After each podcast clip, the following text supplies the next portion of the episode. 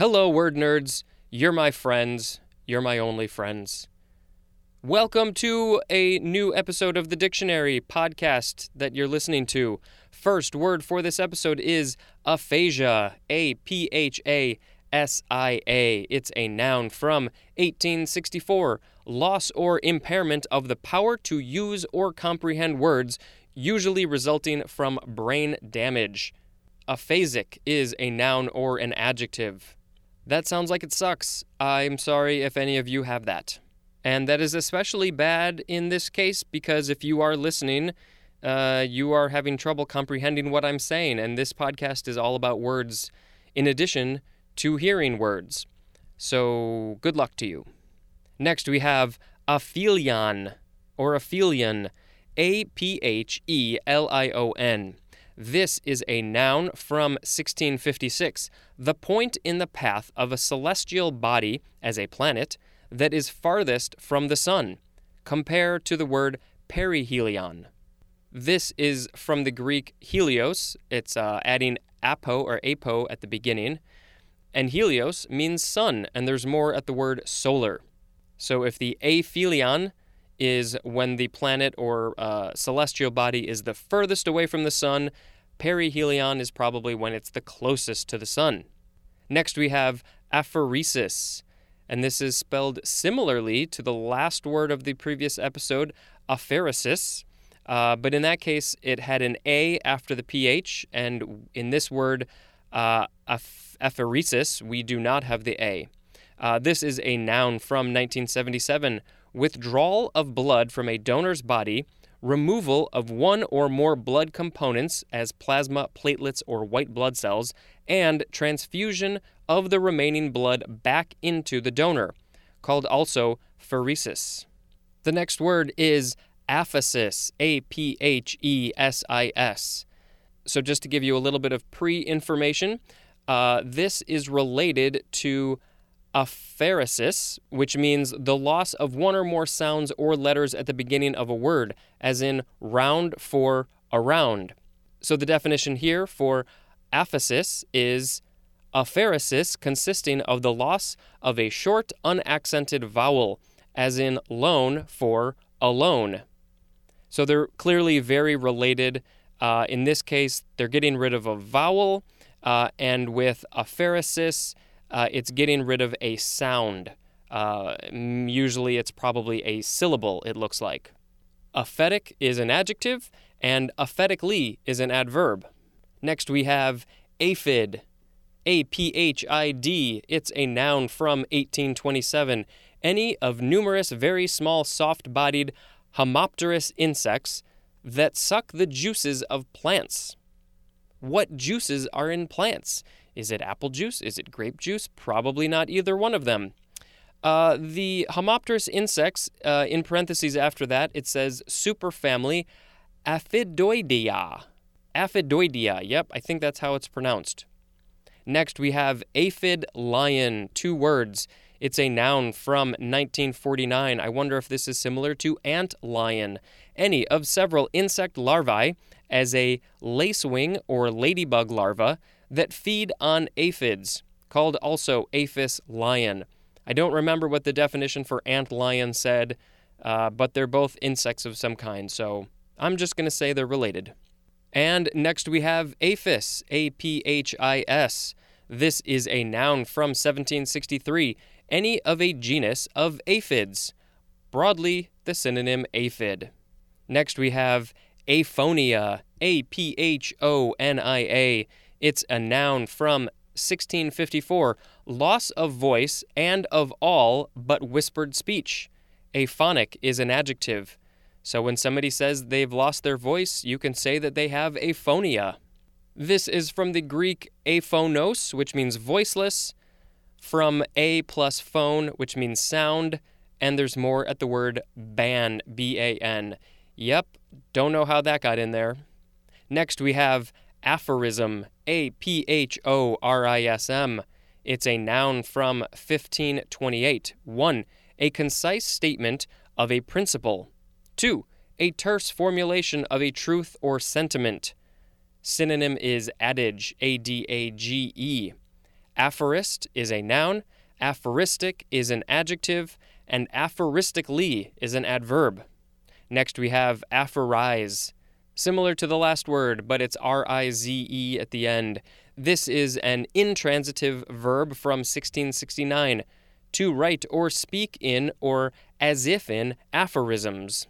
Next, we have aphotic, A P H O T I C. This is an adjective from 1894, being the deep zone of an ocean or lake receiving too little light to permit photosynthesis.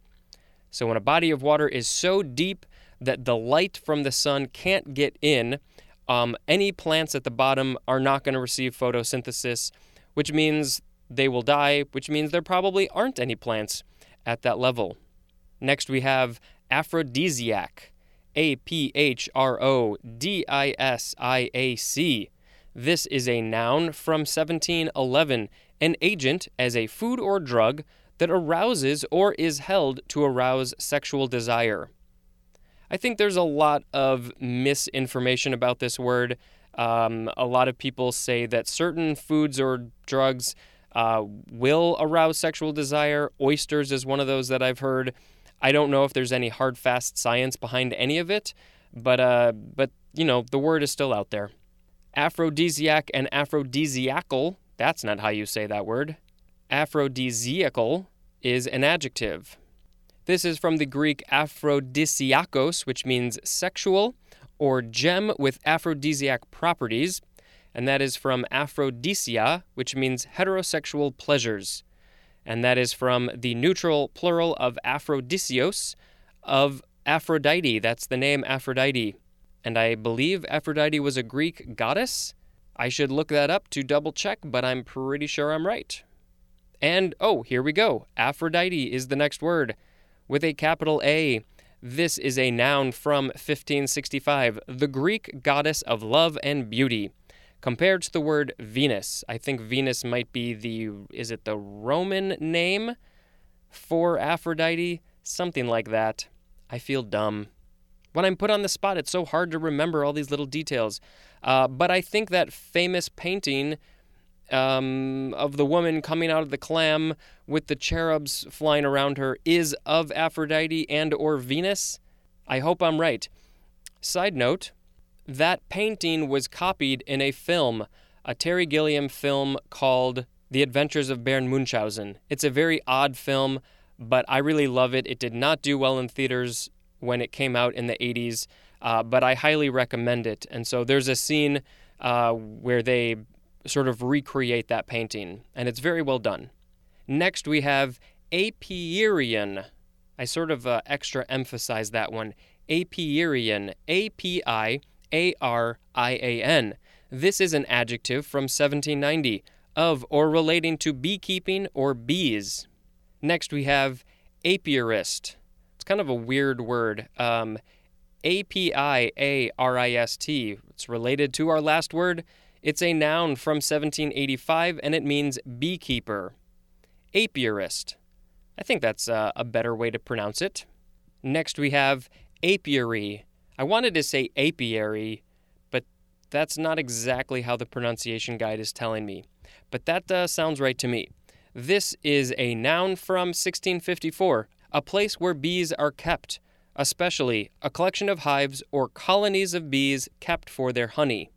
I don't remember if I saw it, um, but I'm curious how the API prefix uh, got connected to bees.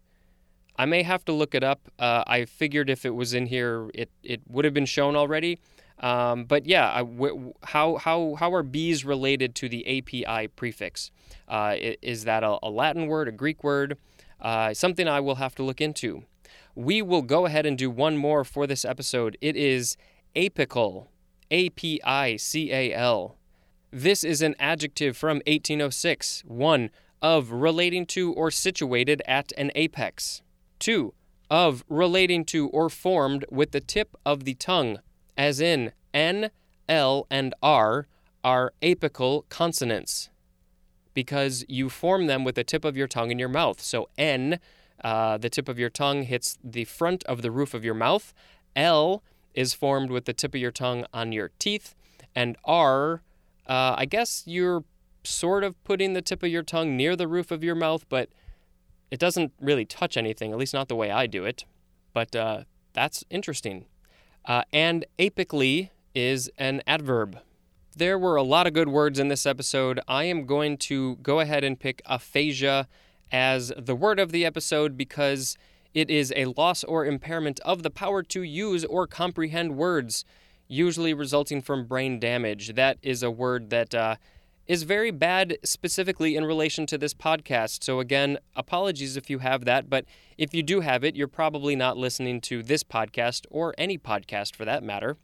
Uh, and that is going to be the end of the episode. We finished page 57. Next, we will start with page 58. Thank you and goodbye.